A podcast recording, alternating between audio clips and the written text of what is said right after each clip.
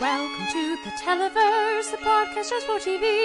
Because it's great, we're lucky they make so many fine programs to see. Your host, and Kate, like to debate the merits of all that they've seen. Comedy, genre, reality, drama, and anything that's in between. Welcome to the Televerse. Let's get the show. Hello, everybody, and welcome to the Televerse. This is Kate Kulzick, joined as ever by Noel Kirkpatrick. And uh, Noel, uh, we're going to have a short one today. And I say that, and I say that up at the top so that hopefully it will happen because Right. we're only talking about like five shows. Mm-hmm. But last week we were only talking about like six shows, and that went like two hours. So to be fair, to in our defense, we did talk about the news for like an hour and a half. No, Yeah, just there was It a lot of half an hour. news last week. We have much less news this week. Um, we basically have one news and the Emmys, and we don't care about the Emmys. So that will hopefully help. But yeah, no, it's like there was other TV this week. I didn't watch all of it um, because instead I was watching The Great British Baking Show because it is back on Netflix and also Channel 4. And that means that I am back covering it at the AV Club, which is very exciting. Less Which means I get to read it on Saturdays, which I'm very excited about. Oh, that's fine. It's it it's I it's going to be interesting. I'm looking forward to your thoughts um if you watch it, and uh, we'll Oh, have no. I'll, ha- I'll have a few of my thoughts a little bit later in the episode. Yeah, I'll definitely watch it. Don't worry, I'm definitely watching it. Um, but yeah, I'll expect a text message or something on Saturday Okay. after I read your review. It's mostly going to be a lot of like we've got 12 bakes to describe in not that many words. Can we do it? How efficient can we be in my recapping? Um, but yeah, it is, there is some interesting stuff with that. So we'll be talking about that later in the show. Less exciting is when Vegas Revue and Bake Off have an episode at the same time and there's no screener for Bake Off. And that, but hey, that's why it's going to be a short one today, guys. That's okay. Uh, it's it's still going to be interesting. There's some fun TV to talk about. Uh, at the top of the show here for news, we wanted to mention the Emmys because they are a thing that happened. You watched them. I actually did not watch any of them. I said I was, but I ended up only watching a clip in which John Oliver gets his little statue out of that weird box with that hand thing. Um, and then I I did also watch the upload of Samantha Bee trying to break into her box I watched Samantha breaking into her box. Yes, Samantha Bee. Yes, Um, that's the one I watched. and her family googling how much that bottle of champagne was worth to find out it was only $28. And and and then what I enjoyed is that there was a response somewhere about how like that's that's overpriced. It's twenty three by me. Yeah, Uh, exactly. yeah, uh, which was delightful. Also, just the revelation that the box is probably more expensive than the booze, which Yeah. seems right. yep. Yep. Yeah. Um, we didn't watch the Emmys because we didn't care about that them. But um, the the thing I am excited about is uh, while I do not care about most of the shows that won, um, not because I don't care about them, but because I don't feel like winning the Emmy means they're better than anything. Um, I, I am I'm happy for Watchmen got 11 Emmys. Schitt's Creek got nine Emmys. Um, uh, last week tonight got some. Drag Race got some. I mean, there's RuPaul's now the winningest TV host in history.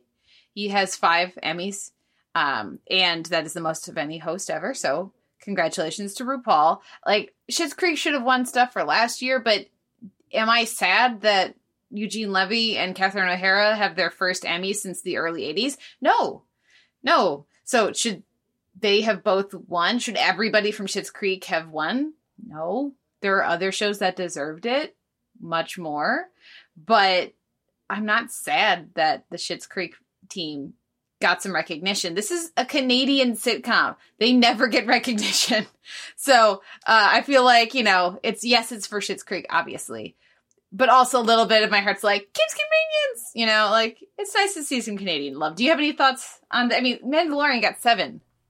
Yeah, um I think a lot of this speaks to the degrees to which there just was a very weird Emmy campaign season this season, which that there really wasn't one. Um, it was very limited in how they could get people to vote for stuff. Um, my couple of takeaways from this basically amount to I don't think that Schitt's Creek really deserved all of this sweep. It's like I said to you earlier this week. It's very much a Return of the King sort of situation at the Oscars, where oh, this is this is it. We we fell asleep on this show for too long, so it's over. So everyone gets everyone gets an award this time. Yep. Um, and I think that's fine. Like that's going to happen. Um, like especially with a show like Schitt's Creek that just everyone sort of slept on. Um, the other the other side of that is that Netflix continues to just not be able to break into the awards categories at all. Uh, and this year it's doubly ironic because Netflix is arguably responsible for Schitt's Creek being popular. Yep. but it's not a Netflix original or any way. It just streams on Netflix, but it airs on Pop TV here in the US, home of also One Day at a Time now. Um, and it's just wild that a show that they popularized is not a show that they can capitalize on now. Um, and so it's just really weird that friggin' Pop TV, I think, has more Emmys than Yeah, Netflix certainly. does. For I mean, and Netflix has some nominations and stuff, Yeah. especially for kids programming and stuff. But yeah, and and comedy specials. But but yeah, for like you know your main TV categories, yeah, So it's just really wild.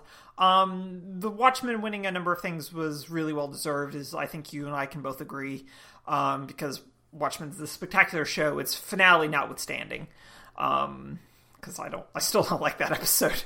Um, but that's great. I think Mandalorian winning was uh, not super surprising. I would have been more surprised had they walked away with like best drama, um, which I think was a possibility. how? Oh my god, I just I, I- I watch don't- TV so different than Emmy voters. It would not have been my choice either because it takes literally seven episodes to get good. Um, it's perfectly fine up until like the jailbreak episode. Um, It has a couple good gear. episodes. and then it finds a, it finds a decent gear. Um, but at the same time, Succession was always going to win. so, um, that's kind of how I feel about it. Um, yeah, I enjoyed everyone kind of being casual, um, and I enjoyed how thrilled and excited Zendaya's whole household was that she won because Yeah. that was fabulous. Yeah, Zendaya, youngest ever uh, winner in her category, Mm-hmm. and uh, looking fabulous. By the way, some Oh, really terrific uh, fashion statements and Mm-hmm. choices. The Schitt's Creek team, like doing their own like quarantine bubble thing, so that they could Yeah. celebrate together, was really interesting, and uh, they there were some neat choices there. But like, yeah, Regina King, of course, unsurprisingly, drop dead gorgeous, looked fantastic. Uh, Zendaya looked great, and there there were a bunch of other really interesting. You know, because I listen to Tom Lorenzo's Pop Style Opinion Fest, right? That's what keeps me apprised of all of the the, the award seasons goings on. Um, and then, of course, uh, friend of the show, Fresbelina at Fresbelina, Emma Fraser, uh, Fraser from uh, the UK. She like her coverage of that uh, between those two on my Twitter feed and in my podcast feed. Uh, that's what keeps me following all this. And yes, I just co-sign everything that they were saying uh, because there was a lot of really good looks. I, I enjoy. It was fun to see the people who were able to, because of course, lots of people, I'm sure, were nominated and didn't have lots of money to be able to just buy gowns and stuff or have people like send them stuff. But the people who were able to, it was fun to see them get to enjoy that aspect of it, but in a really distinct way. Like Tracee Ellis Ross's thing, or her dress too. Like they set up her own red carpet in her backyard or whatever it was. Um, but people who could just be like, you are literally going to wear this as long as it takes you to take this photo.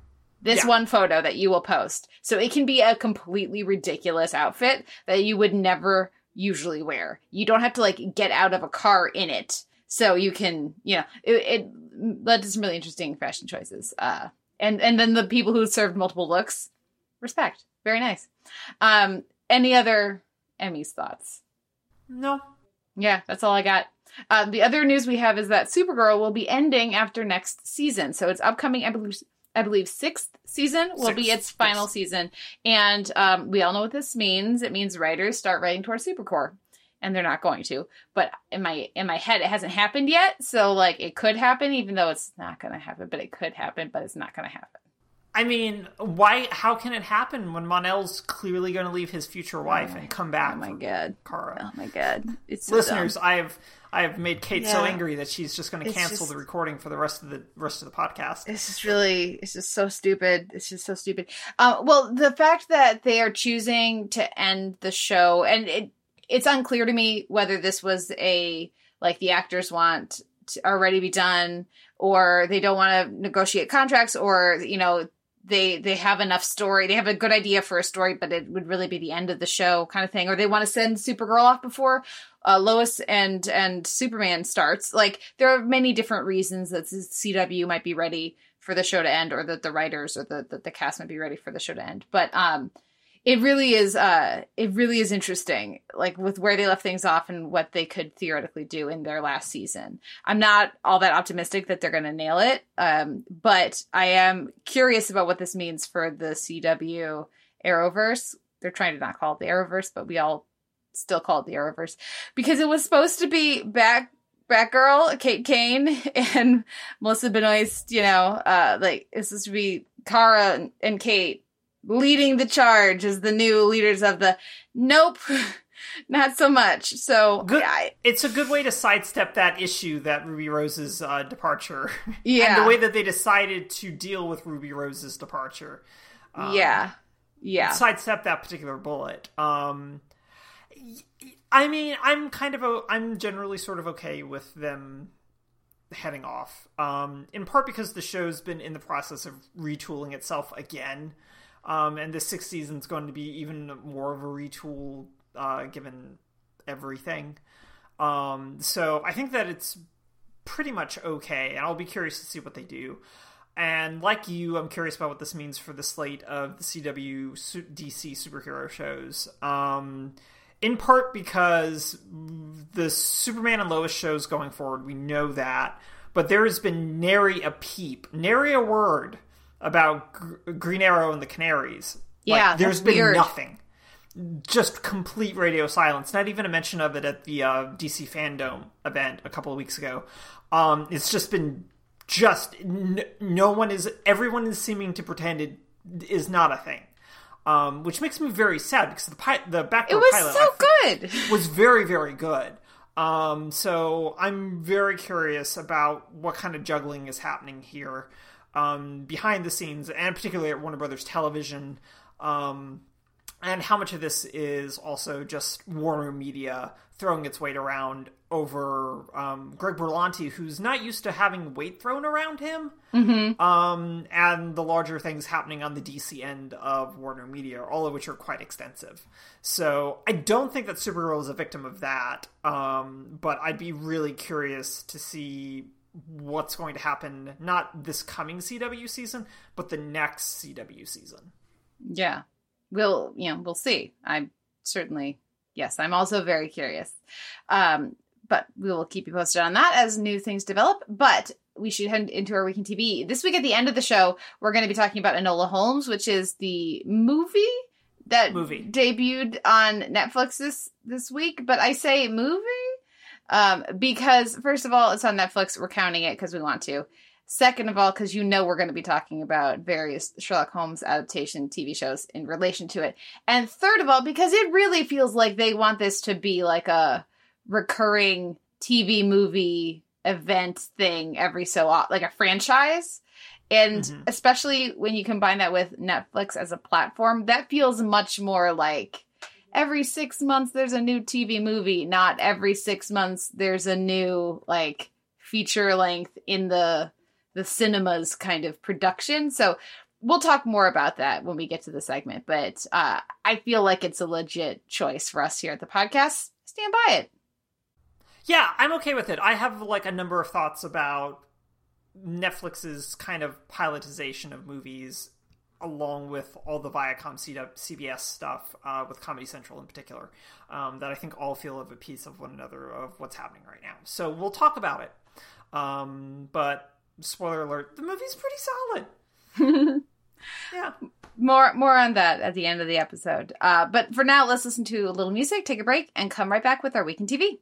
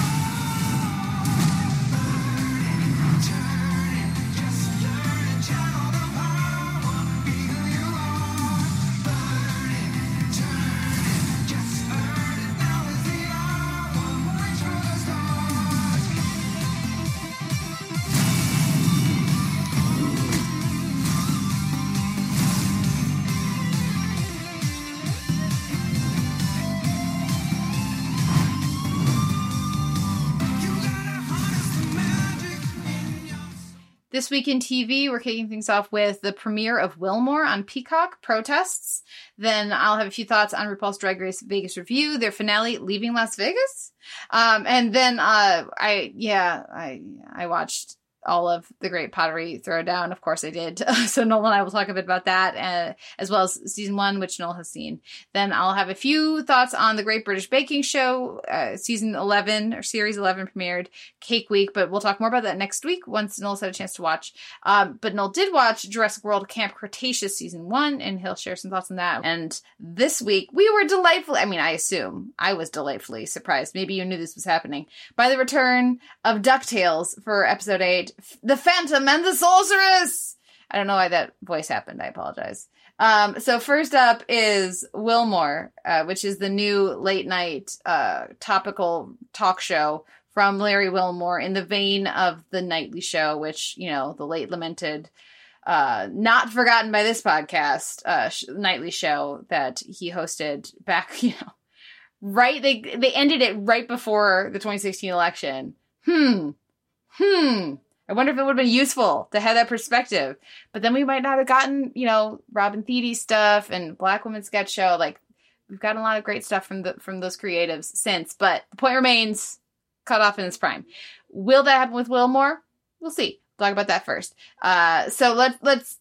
This show is very very low budget. I was curious what exactly it would look like. I think that's it is generous. Larry Wilmore in a chair talking to people over Zoom on giant screens. yeah. That is what it is. Um, and if that's what it takes for me to have Larry Wilmore on my TV each week, I'm okay with it because I enjoyed this. Uh, the structure seems to be uh, two, maybe three topics for an episode, uh, like an introductory topic and then a main topic, and then a couple guests, you know, chiming in with thoughts on that and and having conversations. Uh, that that seems what Wilmore is most centered on is having conversations with people who have particular insight or experience with them. So uh, this week they're talking about protests and specifically the Black Lives Matters protests, but also how that intersects with sports, how that intersects with the you know history of more recent uh protests like they he has on Cori Bush who's running uh for the I think is the House in Missouri uh, representing Missouri, uh, who was of course very involved in the Ferguson protests. Um, so yeah, it's it's a lot of conversation around the efficacy and the the methods of protest and that are currently happening, and you know when is it helpful? When is it performative? So uh, what did you think of these conversations? I mentioned cori bush. Also megan rapinoe uh, is the guest. And then they end the segment they end the episode with amber ruffin coming on to plug her new show and doing a delightful bit at the end. Um, what, what did you think? So I like that they carried over basically the the spirit of the nightly show to this. Um, even taking some of the bits. Like lightning round is a bit, um, and it was really delightful f- to have Wilmore and uh, Amber Ruffin, whose new show premieres today as we record. I'm very excited to watch. Um, doing lightning round just like they used to do on the nightly show. Um, hi dog. Um, I, I I did like this for the reason at the top that you said is like I get Larry Wilmore back on my TV, and I didn't really realize how much I kind of missed his presence as a commentator on current events until he just started in on the started in on talking about Trump and about the protests and about the election and him being like, "I told y'all, I was right," um, and all of that. And I just really I missed his rhythms and cadences and personality in terms of talking about these topics or any topic really. So I was really really pleased by even like the stripped down nature of appearing to be in a warehouse, which is really just an empty soundstage with a comfortable chair, a t- small table, and a small glass of uh, bourbon whiskey, some sort of amber colored liquor. Um, and I was I was just like, yeah, this is good. I mean, it's not the full nightly show experience, but I'm going to take it. So I think that the entire overall approach is going to be really good. It's only an 11 week engagement, which makes me a little sad. And Wilmore has been very kind of clear about we're probably not doing more of this um, after this 11 weeks, um, but maybe, but probably not, which makes me very sad. But I'm going to take these 11 weeks and I'm going to treasure them a great deal. Uh, well, and also that's it carries us through the election. Yeah. So, and you know the immediate aftermath. So I, I I'm grateful at least we have that. Yeah, that's then that's exactly how I'm approaching it. So I think that this is this is very much the show that the nightly show was, just kind of stripped down to its barest components, both figuratively and literally.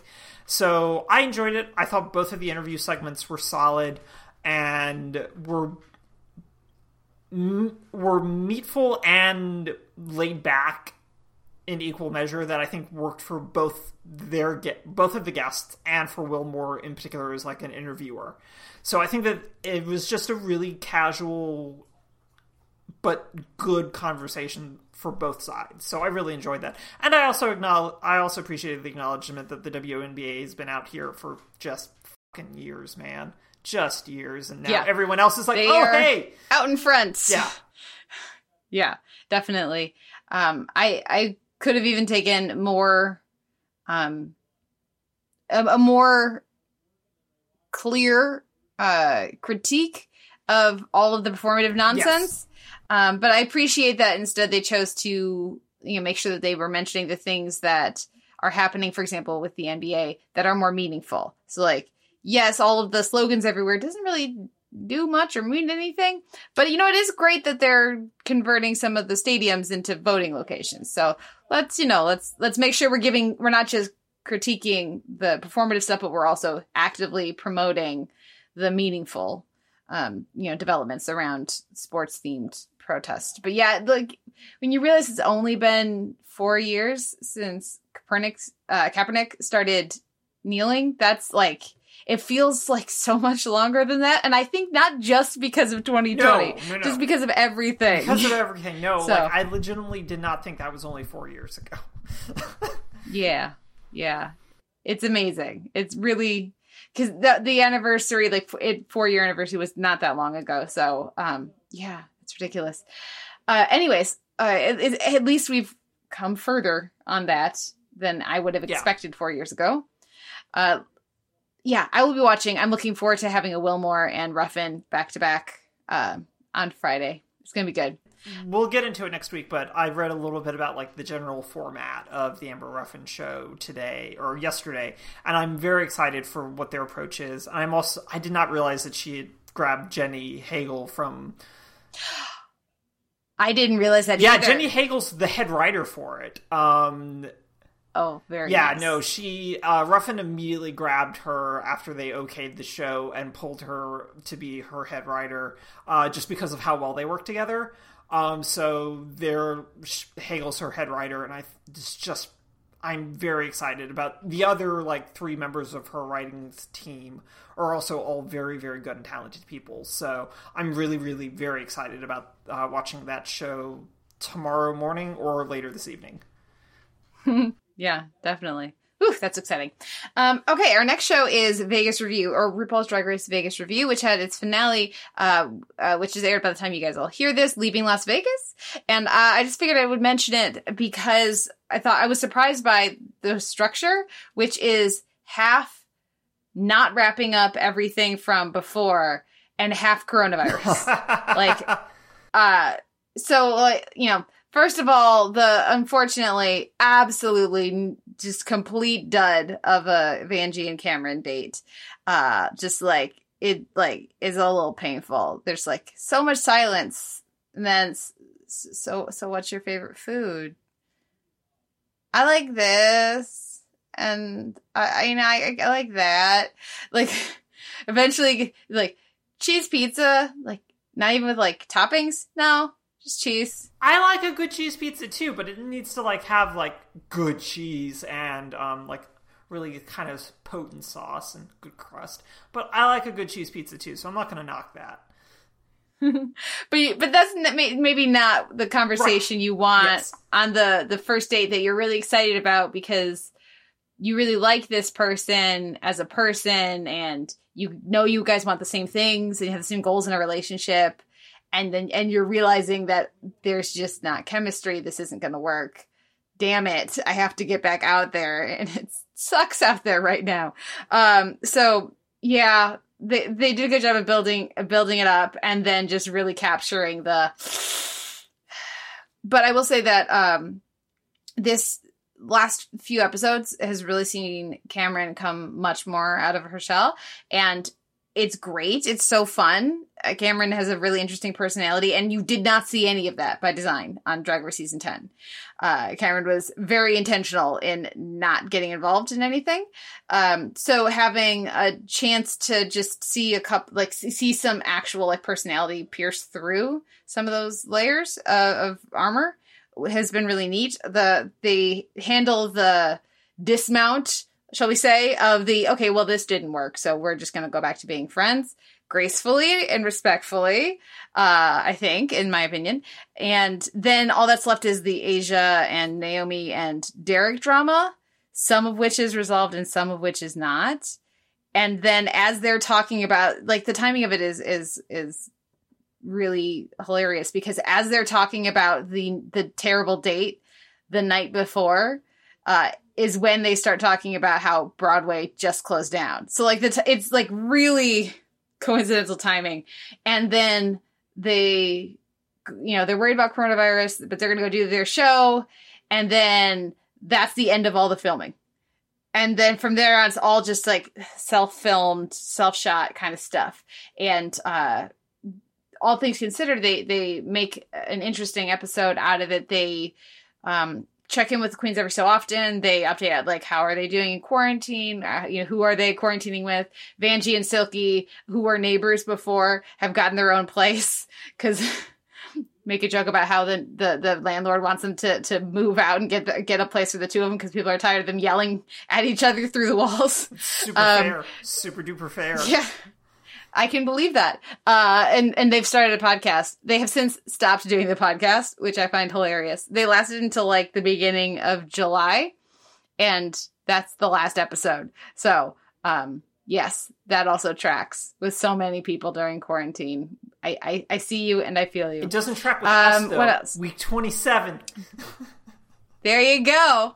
There you go. Every day, every day when we don't have you know job commitments. Yeah. But um, okay, so the uh, the the last thing is that they do manage to tie up the Derek and Asia drama. I think pretty well. The the Naomi and Asia drama gets handled pretty early in the episode and in a way that that works. And then the, then it's all down to Derek and Asia drama and having having it come down to Asia saying you were disrespectful and mean and I left because you were being malicious towards me.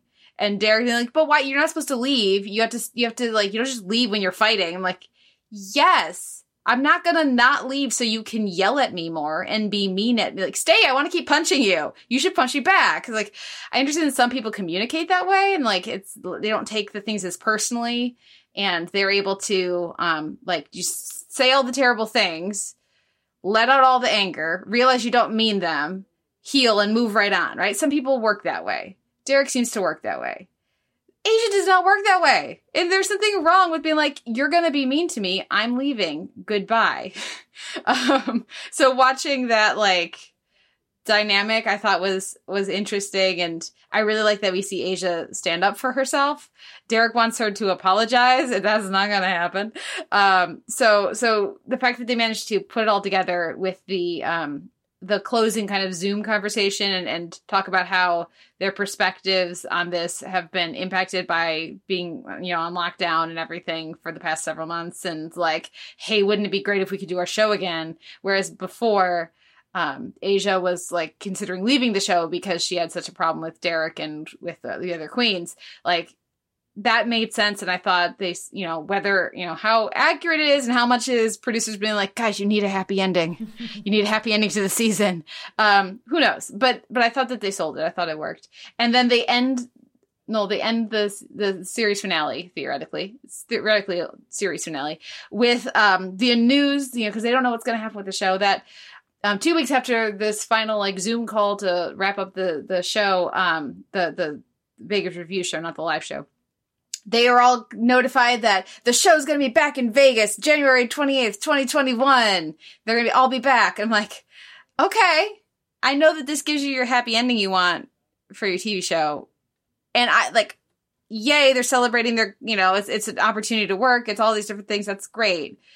I mean, do we really think it's going to happen though? I mean, do, do we really think it's going to happen? I don't think it's going to happen. No, I, I don't think it's going to happen. I know like a bunch of stuff is going back into production this month and next month, but um, the larger question is: Are people going to come to your show? Mm-hmm. Uh, no, because traveling's weird, and I mean, I can't get. I I, I don't want to get into it because it'll depress me. Yeah, yeah. Some people will come. Yeah. Should they come? And will enough people come? Anyways, it, it does let the season end on a nice note. So there's that. Yay, season ending on a nice note. Uh, speaking of ending on a nice note, Gentle Uplift is the name of the game. As we go into uh, uh, the the reality offerings uh, here, continue, I should say, with the reality offerings. We have the Great Pottery Throwdown, and uh, I watched all three seasons of it. Um, and you watched? Did you finish season yeah, one? Yeah, I I finished season one. Yes. And uh, I co-sign all the stuff you were saying. I think it's really fun. The, I really liked the second and third challenges. Um, there's some shifts as you get into the third season because the third season is um, on Channel Four again instead of BBC, and so now instead of there being ten, there's like twelve. So there's more episodes, and most of the episodes have two challenges, not three. So it's either a throwdown or a spot check. Um, so you know, there's and there's a new host and there's one new judge. So the the main Potter guy is still there, but the the hand um the person who does more hand building is a different judge. Yeah. For that season, it's, but I, th- you know, I thought it's it, so spooky. It the the parallels that happened with the move to Channel Four, so spooky. Yeah. How about that? Um, but I, I do think it overall works and is and is charming. And I liked some of the challenges. I like the structure, and I just it's such a different approach to have your main male judge be the one who rather than being domineering and deciding whether he's going to withhold his approval or give you a handshake is the one who gets emotional and starts crying.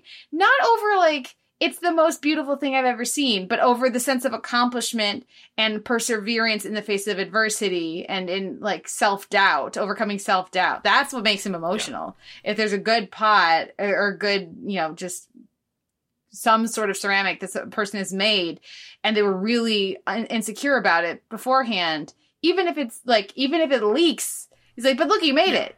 You made it. You did it. Or if right? he's a it's, little it's disappointed, he starts to cry too. Um, but mostly what you were talking about. so yeah, I, I was definitely on board. Were you happy with the the winner of the first season? Um, generally yes. Um, the first season suffers real bad from which of these people is it going to be real early, um, mm-hmm. because it's it's aggressively clear the top three very yeah. early on in the first season.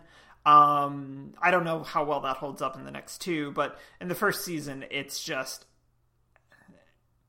pick your winner now. Um, by like episode Mm-hmm. two, maybe three, um, it's generally really clear.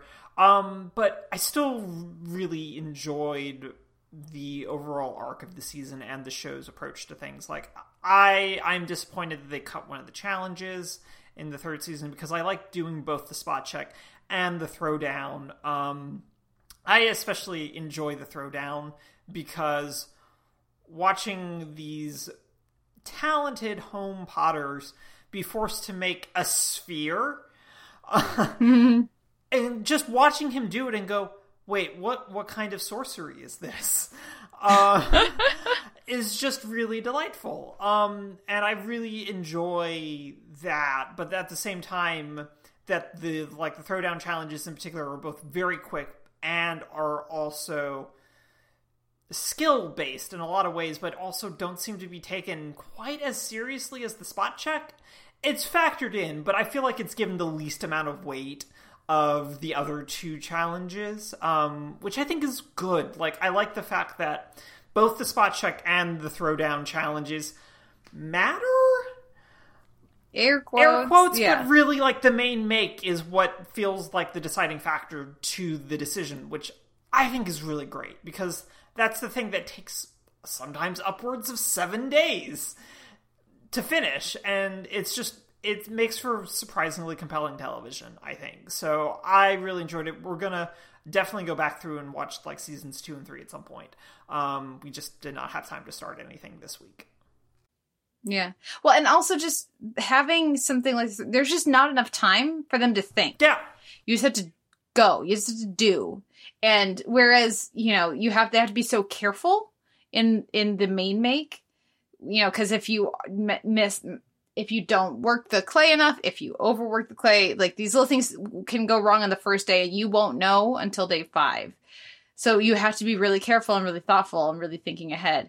And the the third one forces you to be completely in the moment. Just go and trust your instincts, trust your experience and see what happens. And if it if you completely crash and burn, it is not enough to send you home. If you get get first place, it's not enough to save you. If you you know destroy the main make, it might throw a tie. yeah, You know, there are definitely some people who you know at least the producers and the judges justified who they saved based on the uh the the the throwdown or, or the spot check but like it's much more just about hey let's all do this crazy wacky thing together yes. and yeah it's really neat it's that element of like the kind of the way I've been thinking about it is, and this kind of factors into the show's musical aesthetics as well, which rely really heavily on uh, Brit Rock for their um, song choices, which I find very delightful overall as just like a choice. But both of the spot checks and the throwdowns, like you say, are like fun. Um, and I think about the, in particular, like the technical on uh, Bake Off, where it's fun, but it's also like a stressful fun. Um, but it's still stressful.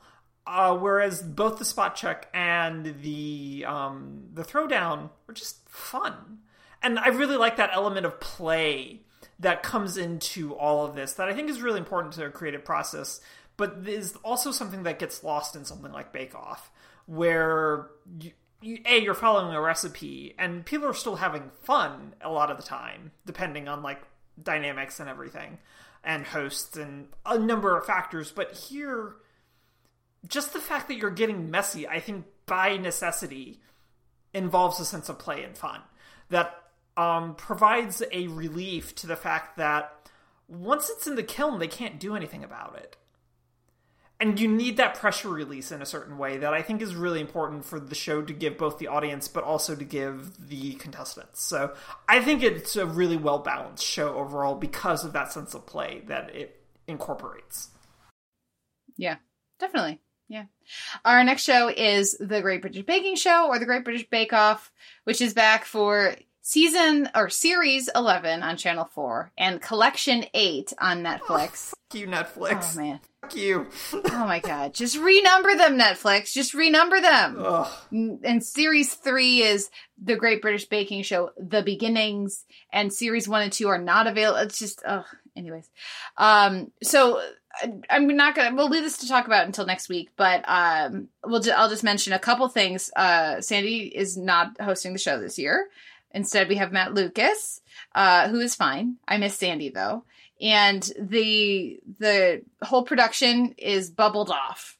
So that's the biggest change is that in order to go into production during 2020, they had everybody quarantine at home and then they have to leave their families. So it's like the core, one of the core most important things that makes Bake Off really special is that they go and they bake for a weekend and then they go home and see their families and rest and recover and practice the next thing that's going to happen and do their jobs. and then go and do their jobs so that it really opens up who can compete. You know you don't have to have money. You don't have to uh, be retired. You don't have you know the, it opens up a very different field of contestants if you can still have a job or go to school while you're doing it. Um, or you know you you have you you can be a, a person who watches the kids and you're don't need a spouse who's watching the kids in order for you to go you know it, it opens things up a lot. So instead of doing that they filmed it in six weeks in a bubble at a hotel uh, with a skeleton crew at the hotel and just like all the all the crew the you know the crew and the the bakers and the judges and everything contained. Um so that has got to make a significant impact as we get head into the later parts of it because instead of having five days off they they're going to have like a couple days off or a day off before they go to the next episode. And let, let's see what the dynamic in the tent is going to feel like once you're on week five and you know that that guy who always cracks the jokes and does the funny voice is more charming when you've had five days away. And he's not like in the room next to you talking really loud on the phone you know? So we'll see what happens with that. Uh, we'll also see what happens with the showstoppers especially when they can't go home and Practice practice, it for Right. for a week you know? Especially the more the more um complex and you know like structural things that always happen at certain points in the season. So uh, we'll see what happens i appreciate that they wanted to to do the show and this was their workaround. Um it is very weird to see all these people interacting with no masks but it's now you know? They mostly just pretend they, they talk about the very beginning of the episode about coronavirus and here here's what they're doing. They're going to have to be away from their families you know all that stuff. Um but then they just don't. And so it's very odd to be watching it now because you're because it's a combination of yes in the middle of a pandemic let's do this. This is worth maybe exposing yourself.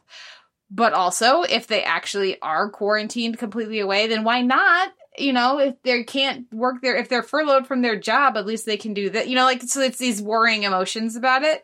Um and the man i'm just gonna i'm just gonna warn you the hugs at the end are gonna hit you so hard you're gonna be like oh they oh they can just like hug each other. They can just like this person that they have just met but they really can't they can just like give them a hug and it's fine. And it's just fine. Oh my god. 2020 um so be ready for that. Okay. uh, but i will look forward to your thoughts. I think this i think the episode is structured well. The signature is a battenberg. I could have sworn they've done that before but i looked and they haven't. Oh, so yeah. let's do it battenberg? As soon as you said that, I was like, they've done that before. They've done it as a technical in season like two Okay.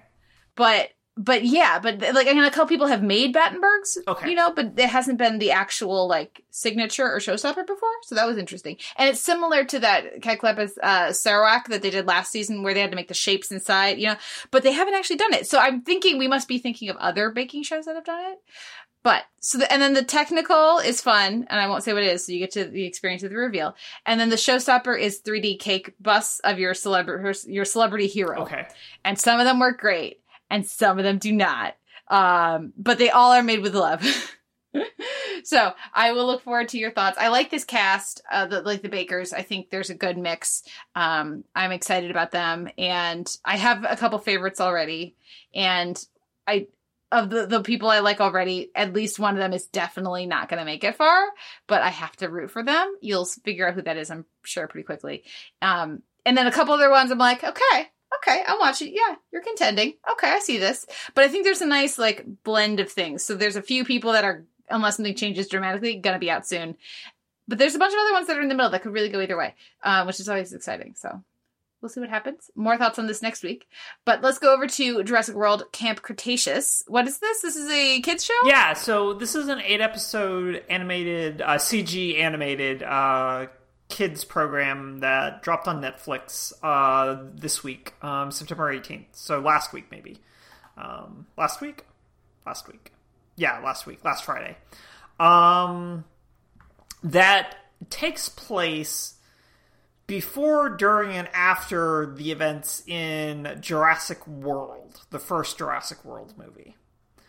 Um, and this is important to note because the TV show centers around six teenagers who have been selected by various for various reasons to be the pilot group for Camp Cretaceous, a basically sort of summer camp type deal that would be would have been part of the Jurassic World park experience in addition to the general sort of theme park thing. Um, needless to say, everything goes badly. I'm shocked. Yeah, I'm shocked. Um, it's a very diverse ragtag group of kids. You've got a dinosaur fanatic. You've got a bookworm kid who definitely should not be there. You've got a athl- athl- you've got an a track star who's um, is sponsored by the corporation that runs Jurassic World. Um, you have a influencer. Um, you've got a uh, guy whose parents like do a lot of business with the park, and then you've got the daughter of the ranch who supplies all the beef for the park. Um, so the dinosaur expert got there by beating a video game that no one else had beaten that Jurassic Park, the Jurassic World people had put out, which is delightful and not at all realistic. um, anyway, so they all get chosen. They go, um, and things immediately start going bad, uh, badly immediately. I will note that one of the camp counselors is voiced by Jamila Jamil, um, not doing an accent, just doing Jamila Jamil um, which is delightful, and I very much appreciate that. Um, the show is confounding in that I don't know if it's good or bad. Um, some of this may boil down to the aesthetics of which it has that very flat, glossy DreamWorks animation look to it, which makes sense because it's a joint project between Netflix, Universal, Amblin, Amblin, and DreamWorks Animation. Um, so it has that very kind of flat CG style that I don't particularly like. Um, but the dinosaurs all feel like they they've been green screened in or done in a different program. Um, they sometimes lack weight. They sometimes look. The best thing that my partner I could kind of come up with is that they look like the dinosaurs in those old Discovery Channel specials about dinosaurs. Do you remember those or seen Yeah. them in school? Yeah. Um, yeah, they kind of look like that, which is weird considering that the rest of the show generally looks pretty good. Um, but I also chalk it up to the fact that a number of the production elements had to be done from home because they were finished, beginning and finishing the show when the pandemic hit. Um, so I think that factored into a lot of the looks of the show, particularly the dinosaurs, which would have involved more animation than the humans necessarily do but it just has this weird disconnect on the visual palette that I'm that I have trouble reconciling. Um, the other problems involve the fact that the kids are all like down the line kind of terrible, and I just want all of them to be eaten for various reasons. Um, Yeah, isn't that a standard thing though with any dinosaur and kids thing? yeah, it is, but in this group in particular, I just want them all to be eaten for the most part. Okay. Um, but that gets to like the weird thing about the show is that I really appreciate two things about it. A, I appreciate the fact that, and this was a Spielberg like mandate. He's one of the executive producers. Uh, was that the kids be put into legitimate danger and it's not like a toned down version of Jurassic Park or anything. So the kids see adults get eaten by dinosaurs. The kids are in various states of legitimate danger of being eaten by dinosaurs or in some sort of mortal peril sort of situation. And I really appreciate that.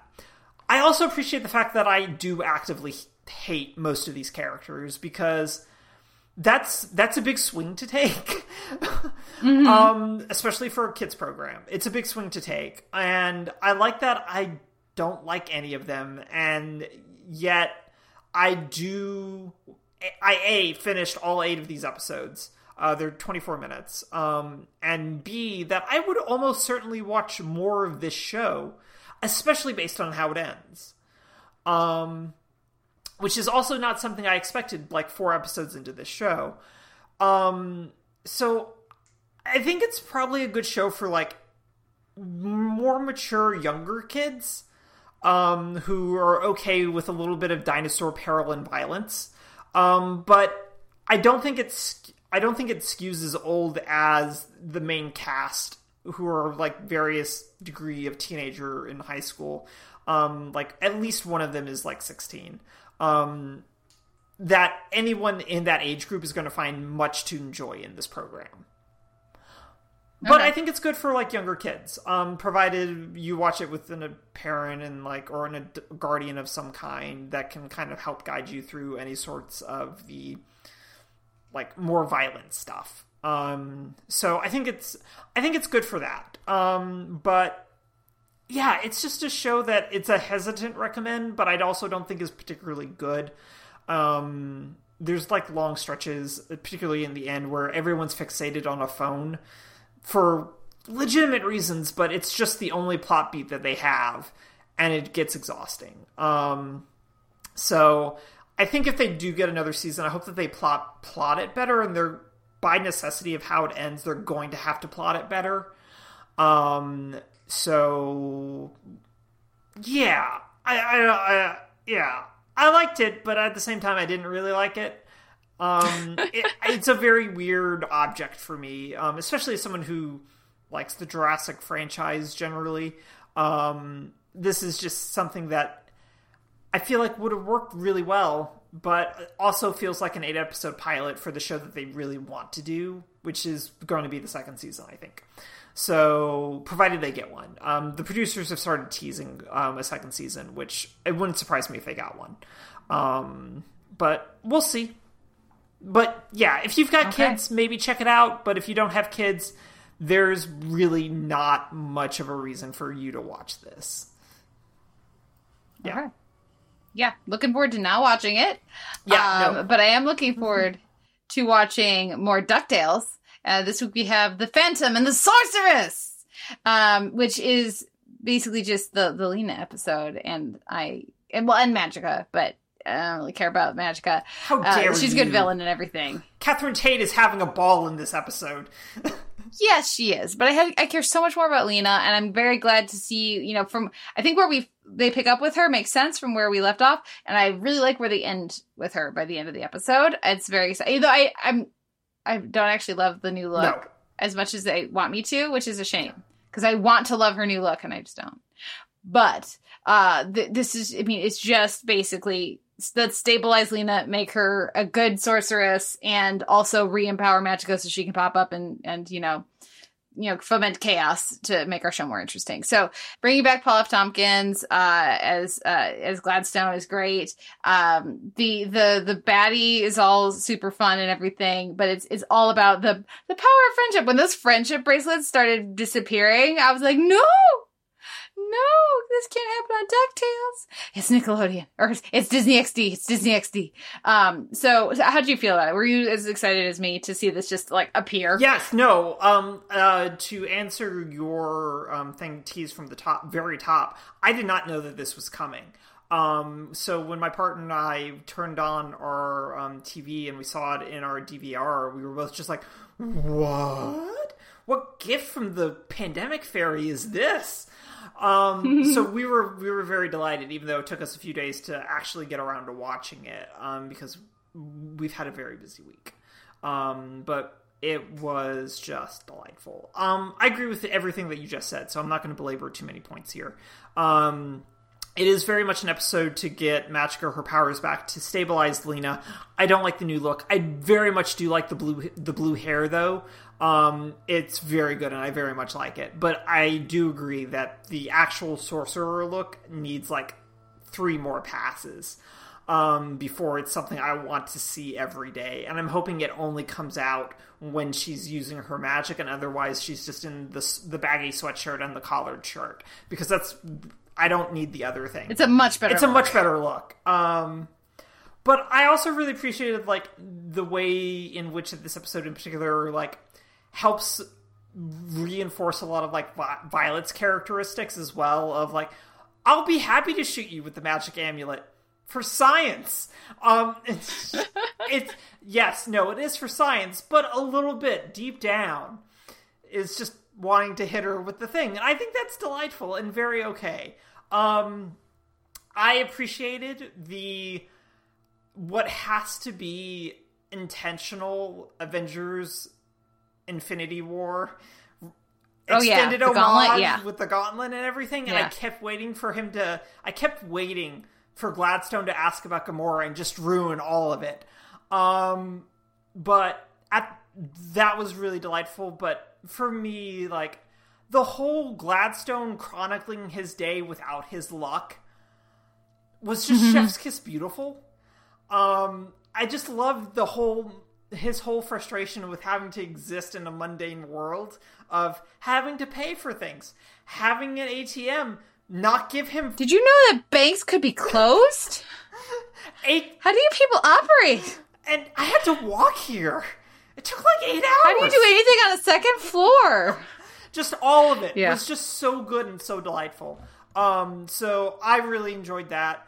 The only thing that for me, as like a old school Disney person, I was a little disappointed with Phantom Blot, um, who's a character that dates back to like the late 30s, um, and is one of the longer running nemesis of Mickey Mouse. Um, I didn't think he was appropriately scary or like threatening in this. His gauntlet was cool, but at the same time, it didn't do a whole lot either. Um, so when the blot resurfaces, and especially considering who, that they got um, Giancarlo Esposito to voice him, I expect a bit more. um, so hopefully, when he resurfaces, because he's part of Foul and they're teed up to be all the bads, um, hopefully he'll get a bit more to do. But overall, I really liked this episode. I was very delighted to have it, and I am glad that Magic has her powers back because Catherine Tate is just ridiculous, and she's just so good in this episode. kind of can't deal with it. Yeah, the cards and the the the the handkerchiefs. It's very good. the handkerchief gag killed in this house. I just want that on record. Well, what wins your weekend TV? Um, I'm gonna give it to Ducktales, just in part because of the surprise factor of having an episode of Ducktales. Um, but definitely uh, Ducktales. What about you this week? Yeah, I liked some stuff uh, that we got on Full Frontal with Smith B. Um, uh, it was cool to see Eric Duggins pop up. It was there was some good. Uh, I appreciated some of the coverage and, and criticism around, um, or analysis around RBG and some of the other things that are happening. I liked. Uh, I also I really enjoy on the YouTube channel Allana's like response email or like the the Q and A with with Allana that she does. This one was about um being like the start of school and everything uh, and trying to h- teach your kids from you know do the e-learning and everything um but yeah no it's definitely definitely ducktales this week uh, now we'll take a break listen to a trailer for enola holmes and be right back after this Now, where to begin? My mother named me Enola, which backwards spells alone. And yet, we were always together. And it was wonderful. She was my whole world. Which leads me on to the second thing you need to know. A week ago, I awoke Mother? to find that my mother was missing, and she did not return. I'm presently on the way to collect my brothers, Mycroft and Sherlock. Yes, Sherlock Holmes, the famous detective, my genius brother. He will have all the answers. Enola. Where's your hat and your gloves? Well, I have a hat, just makes my head itch. And I have no gloves. My God. A wild woman brought up a wild child who will make her acceptable for society. She seems intelligent. There are two paths you can take, Enola. Yours, or the path others choose for you. It is time to find my mother. The game is afoot. If I have to stay hidden from my brothers, I must become something unexpected. A lady. You've progressed nicely. Is she safe? She's our company. I'm Viscount Tewkesbury. A useless boy. You'll have to help me. I'm not ready to die on a train. I'm not ready to die at all, and I wasn't going to before I met you. Planning, Mother? She always had a reason for everything. Her own way of doing things. Perhaps she wants to change the world. Perhaps it's a world that needs changing.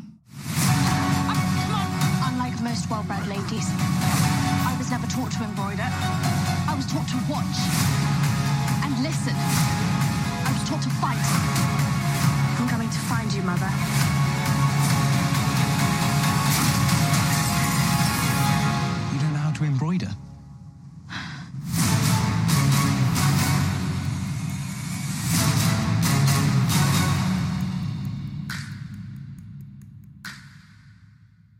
That was a trailer for Enola Holmes, which is the new movie on Netflix starring Millie Bobby Brown as the uh, surprise secret sister of Sherlock Holmes and Mycroft Holmes.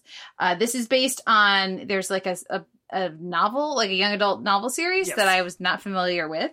Um, and uh, so this is based on that, and it stars obviously Millie Bobby Brown, but it also stars Helena Bonham Carter as their mother, uh, who is the most interesting character in the whole thing, as far as I'm concerned. But it also does some really interesting things around, like being engaged with the time period in which the the Holmes novels are set, and taking looking at that time period from the perspective of not a rich white man and uh, for most of the narrative, a a rich white woman or a, a white woman with plenty of access to money, we should say, but also in, in you know, it was so stark to me to watch this and realize, oh yeah, I can't think of any Sherlock Holmes stories that engage in any way with politics outside of like vague hand waving at like international things on the continent, and there was so much going on how have I never thought about that? Yeah. And the answer is privilege.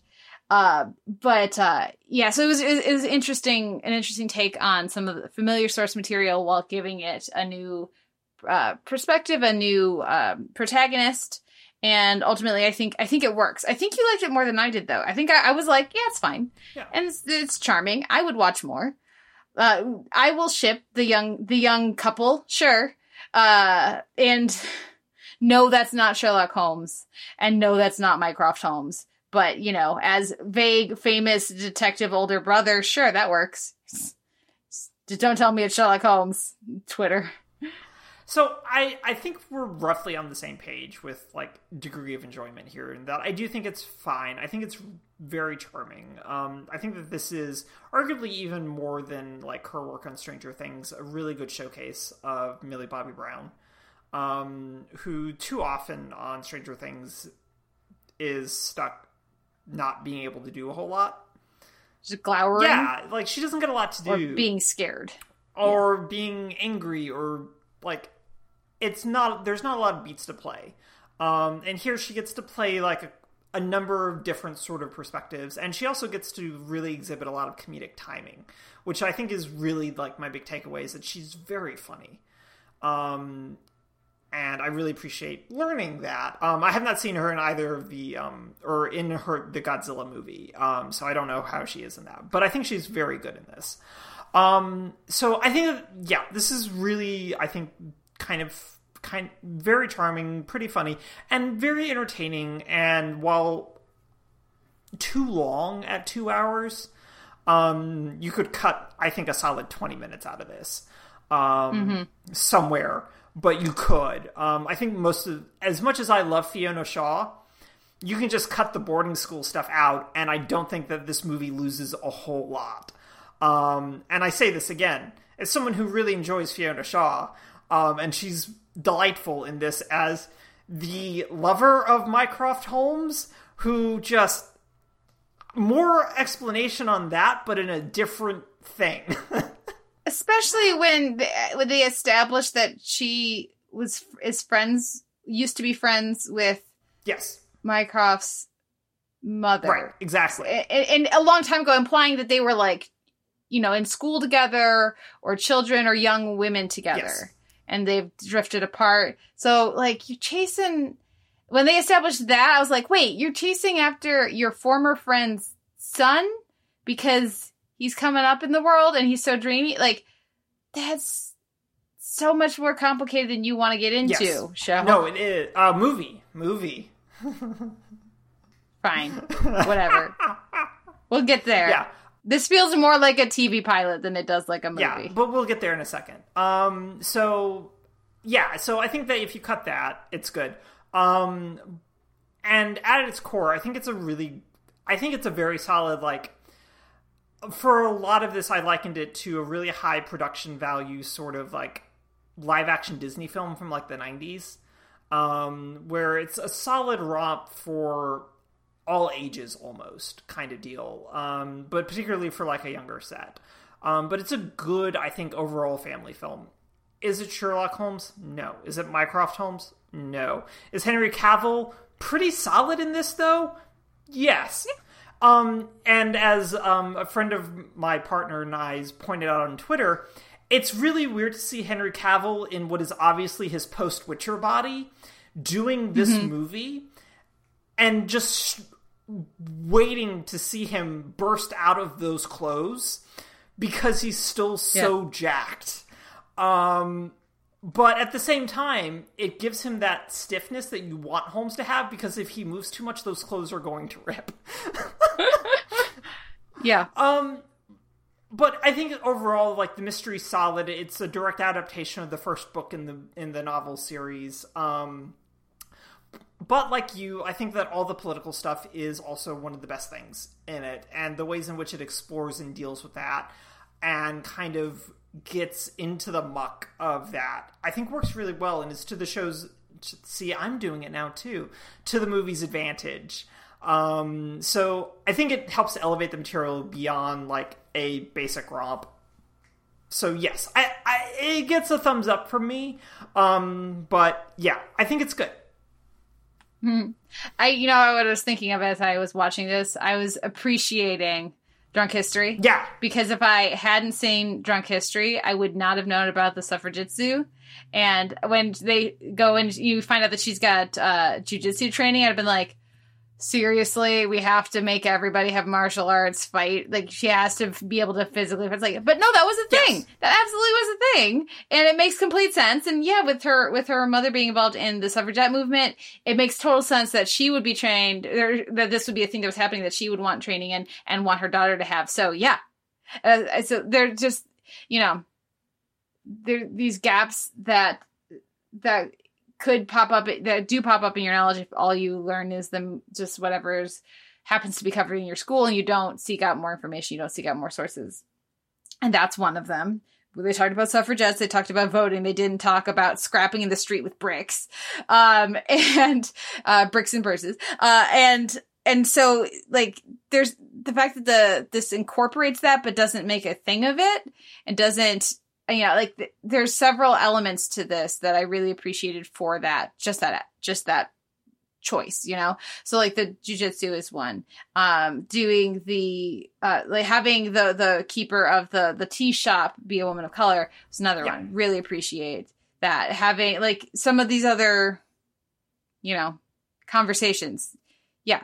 The the the the whole um the i guess the grand uh dom of the thing of the piece the the marquise marquess um his grandmother um and her approach to duty it's very it's very downton yes, but it feels it doesn't feel like a retread of Downton. It feels in a piece of a piece with that, um, in a, of a sensibility that ties in with that. Which I, you know, it's just I think I think it, a lot of it really works. I agree that it's too long, um, but I do think the pacing works pretty well, especially around the market Marquise, um, Mar- Marquis. Sorry, the Marquis, and um, the the amount of time with and then without the useless boy, I think also works Yes. really well. I also, it, while it's not Sherlock Holmes, um, the reactions of him at, at, at reading the paper and going, hmm, okay, Yeah. and just like I, I, I thought that those were appropriately big enough for us to notice them, and small enough that if you weren't looking, you might miss it. And I appreciate that they didn't hold your hand with some, with watching Sherlock figure things out. Um, and just he's he could figure this out really quickly. He just is doing other things and doesn't care. And Mycroft So he's just noticing things isn't Filing that guy yet. Mycroft apparently isn't Mycroft yet, which is weird. Yeah. Um, Well, the notion that Mycroft is just not quick is very strange. Why would you choose that for your your characterization? Because that's that's not Mycroft Holmes. It's not more interesting that way. Um, it doesn't make sense. But um, okay. Did you have any other thoughts on the, the the other performances or the pacing or the the way it's shot? Any of that stuff? Um, I think it's like it's very competently shot. um, I don't think that there's a lot of like um like particularly inventive stuff. Um, I think the fight choreography is solid. Um, there's enough of it that you get a good sense of it. and It's shot well. Um, I do appreciate the fourth wall breaking and the voiceover narration. I think generally are good. Um, and I'm normally not big on like narration sometimes, but here I think it really works, especially as like an introduction to Enola. Um, Yeah. But the fourth wall stuff I also think works, and I like it um, because I think it helps keep us within Enola's perspective, and I think that's really important, especially when we're meeting the character um, for the first time. I think it's really, really important, but it also gives us a lot more of her sense of her personality, um, especially given the fact that she's like her name backwards, alone for significant chunks of the movie. Um, and having her provide that commentary propels the action and gives us a better sense of who she is, which I also very much appreciate. yeah, definitely. I agree. Uh, fun costumes. Yes, the costuming is the costuming across the board is very good, and I like the fact that they t- turned that into a runner. But also, she's spending so much money on buying men's clothes that she should just buy a few sets of men's clothes. clearly, right? Yeah. Well, let's talk about some of these larger conversations around this. And the biggest one for me is I watched this and went, okay, so this is not a movie. This is a TV movie.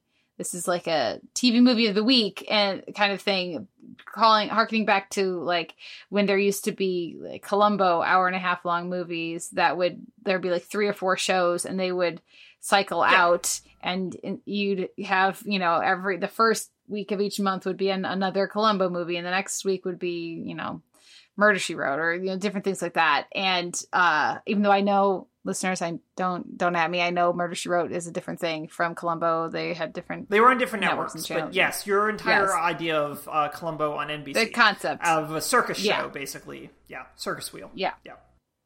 Yeah. So like this feels much more like that and it feels like they're looking to launch a franchise um but they don't want to launch a film franchise cuz that's too expensive. They're scaling it down um and keeping it, it like so even just starting out with it's a book series, right? It's not just one book. Yeah, I think there are four to six books, somewhere in that range. Yeah. They're, they're like they're like, hey, this would be a good idea for us. Let's, this is the kind of thing we're looking at doing. Um, I I'm excited about that. I wish more TV show TV networks did stuff like that. I that's what I expected for for coronavirus and everything is that that we'd get more events happening and where where you know networks dusted off their libraries and catalogs and had like event movie TV movie things happening as opposed to trying to just churn out pandemic versions of game shows and also like half finished episodes of shows that they were struggling to get done. Um, what what did you think uh, of this in that you know sort of tone that it has? So I definitely agree with you that it's they're very clearly wanting to launch a franchise, and Brown, as well as the uh, movie's director um, Henry uh, Harry Bradbeer, uh, are fully intent on developing a sequel. Um, we should note that Brown, along with her sister, are producers on are the producers Yeah. of this, which is also a really good sign in terms of the perspectives that the movie has, but also the perspective that future movies might also have. Uh, Brown has a degree of creative control over this that I think is really important. Um, but I agree with you that this is very much the launch of a franchise in some way, shape, or form. Um, and I think it was originally supposed to get theatrical distribution, but then something went wrong or it shifted. Um, probably related to the pandemic, but don't quote me on that. Um, but Netflix definitely only got the rights to it in April of this year. Um, so I think it was supposed to get released in theaters at some point over the course of the year and then just got punted. Um, mainly because it's co produced through Legendary Pictures, who are responsible for a slew of action movies. Um, and it's a little weird for them to have released something direct to streaming like this. Um, but it makes sense to me for to treat this like a very long pilot, a very long and expensive pilot for a film series almost in a lot of ways. Um, and I feel that way about Old Guard as well, which premiered earlier uh, this year. Uh, the Charlize Theron um, Immortal Assassins Mercenaries uh, movie, uh, which is also fine. It was good. I enjoyed it. But it is also a very long, expensive TV pilot. Um, mm-hmm. That just even with how that ends basically screams and how it does a lot of narrative setup and how the actual narrative of that movie is actually remarkably threadbare um, is intended to f- launch something else. Um, and it's a different sense to me than like launching a film franchise based on established property even though both old guard and enola holmes are established properties it just feels distinct in part because it's on Netflix, I think, as opposed to on a what call it on like the big the big screen in theaters. Um, and I think that that makes a big difference in how we think how we budget and think about movies, um, and how we think about now television production. Um, and I think very specifically about like this Viacom CBS approach, specifically with Comedy Central and MTV um, about, and very specifically Comedy Central, about how they're developing movies as opposed to television shows uh, for their talent because it's cheaper, because it's lower risk, potentially higher return because of how movies operate, how specifically these kinds of low budget movies can operate. Um, so, and I think that that's really important to start thinking about when Netflix starts releasing these kinds of franchise starters um, in Old Guard and in Enola Holmes. So I think that there's something here that we should start paying attention to um, because I agree with you that it's definitely a potential for a circus circus wheel type of program but it's also just something that could be a really reliable performer and keep people coming back to the streamer um, mm-hmm. And I think that that's something to think about, um, especially if they start designing the movies very specifically for distribution on a platform like this, as opposed to something like Artemis Fowl over at Disney Plus, which was intended for a theatrical release and then got punted to Disney Plus without even the without even the beautiful benefit of being charged an additional thirty dollars um, for like Mulan was. Um, but it's also important to note that Old Guard was also supposed to be released in theaters as well. Um, so I think that there's a weird conversation that's going to start occurring, and it's entirely the pandemic's fault. At least for these two, I think, specific movies, less so something like um, what Viacom is doing with Comedy Central. How are you feeling about any of this? Yeah, I think, you know, I think the detective stories are particularly suited to this kind of thing. Um, and I mean, there's a reason that, you know, PBS mystery has been a thing for so long. There's a reason it's a very enduring genre of, of TV show or movie, but it doesn't, most of the time, if you're doing it well, it doesn't need the spectacle of the big screen. Yeah. And I agree with that. And if you, if you can build a world with like recurring characters and like in the case of Sherlock Holmes, you've got the irregulars, you've got Lestrade, you've got this, you know, obviously, you know, this Holmes has not met Watson. Um, but you've got like a, a, world of characters that can just pop up. That's the kind of thing that gets more and more rewarding the more energy you've put into your universe building with regular, like, you know, adventure serials basically. Um, and that's the kind of thing that works really really well in you know in a detective series. You have your expert on this topic who you consult with or you you know you know your on again off again foe who pops up and then slips away right? It you know and that's because this is looking you're looking at stories that were based on magazine serials too you know? It was written that with that structure from the beginning and you can adapt it into spectacle big budget movies like they've done with the Robert Downey Jr. Sherlock Holmes, which I've never looked I never had any curiosity to to seek out. Um, I've never had any desire to seek out. Or you can scale it down a big way and end up with your weekly elementary, right? Which obviously mostly I think really works, but sometimes gets a bit repetitive after a while. Um, but I think this middle zone works really, really well for this type of narrative and this type of um, story genre, right? So I would love to see Netflix explore that, and you know, I feel like this would be a great way to do that. Like something like Old Guard has so much more action and so much more like yes, there's some fights and chases and stuff in this, but it is nothing like the kind of choreography they need to do in Old Guard. So that is has this larger sense of spectacle. That's going to need more production production time, and it's going to be more expensive. But you can do a compelling and really engaging, low budget Enola Holmes. Yeah.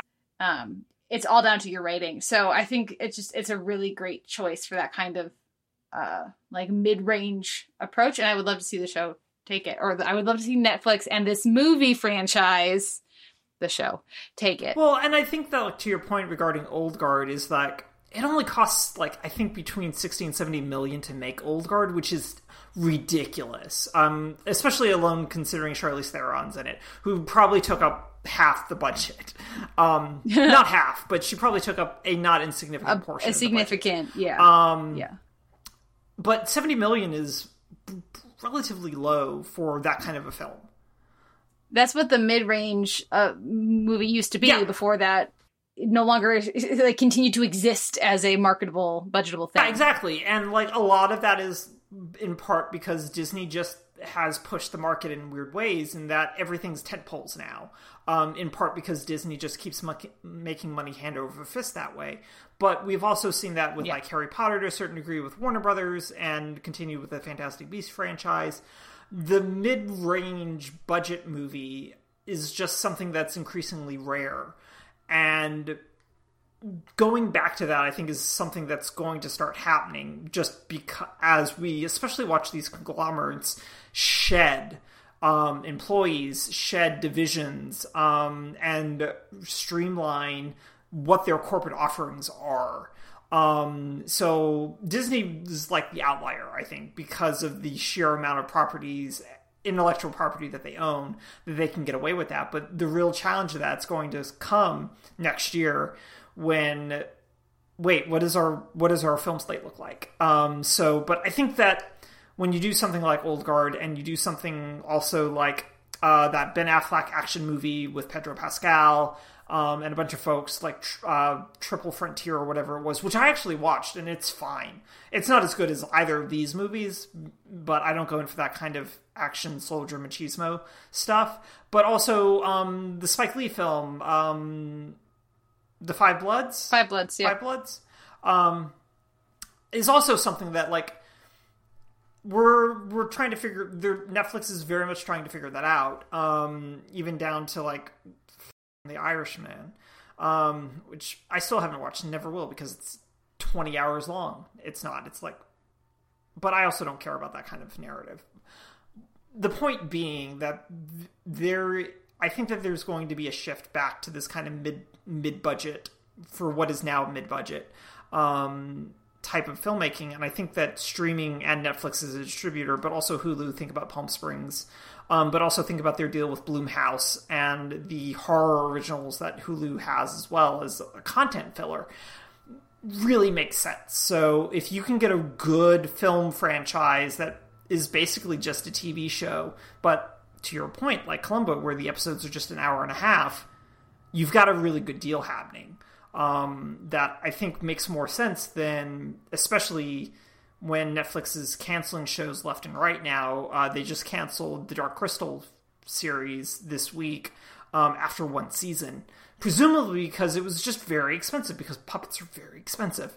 Um, but you do a series of Dark Crystal movies, and the overhead's different, the budget's different, and the way that you allocate that money is different. And I'll just be really curious to see what happens. But I think that's where we're heading. Yeah. Well, and it's just so much more exciting to see that on, for example, Netflix than on NBC because there's no commercials. So they can structure it whichever way they want to structure it instead of having to keep you know disrupting the flow of the mystery now granted you have twists and turns so that gives you a, again there's a natural um, uh, ease of you know adaptation to that model Yeah. with, with a with a well written uh, mystery as they chase down red herrings but being able to choose that based on what is satisfying in the actual product versus we need to fit in six commercial breaks for an hour and this is an hour and a half well we're going to need eight we're going to need nine right? That's much more interesting on uh on netflix for me or any of the streamers than it is on commercial tv Yeah, and I think that's a fair point. Um, even down to like premium television like HBO or Showtime. Um, I don't know how much of that is being factored into their decision making. Um, I mean, HBO makes plenty of movies or distributes plenty of mo- plenty of movies as well.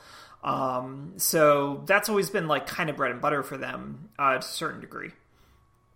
Um, but this is very different, I think. Yeah.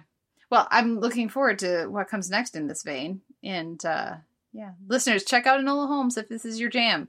Uh, if you're not interested in like young 16 year old young female Sherlock Holmes kind of you know hijinks, it's not for you. No, and there are But plenty if that of sounds charming, then then enjoy. Yes, lots of hijinks, lots of puzzles and fun fun asides, and you know, there's a tree house. It's very cool. That treehouse Uh, is so neat. Yeah, yeah. Um, that wraps up our episode for this week. A few show notes. You can find a post for this episode over at theteleverse.org where you can leave us a comment and let us know what you thought of the week's TV. You can like our page on Facebook and start up a conversation there. You can find an M4A chaptered feed and an MP3 unchaptered feed up in Apple Podcasts. You can leave us a rating review there. We'd appreciate it. Helps other people find the show and lets us know that you're listening. And you'll, you can also find us over on Stitcher and we'd appreciate ratings and reviews there as well. Um, my Bake Off and my final Drag Race uh, uh, Vegas Revue recaps are up at the AV Club, and we are. Oh, you can email us theteleverse at gmail.com. and we are both up on Twitter. I am at the Televerse. Noel, you are. At Noel RK. Thank you so much for a great discussion this week, Kate. Thank you, Noel, and thank you so much for. I mean, always, but thank you for all your you know in, expertise and experience and thoughts on on this more like this larger conversation we are having around structure and and production and everything. I particularly appreciate it. Um, thank you everyone for listening. We'll be back next week with another episode of the Televerse.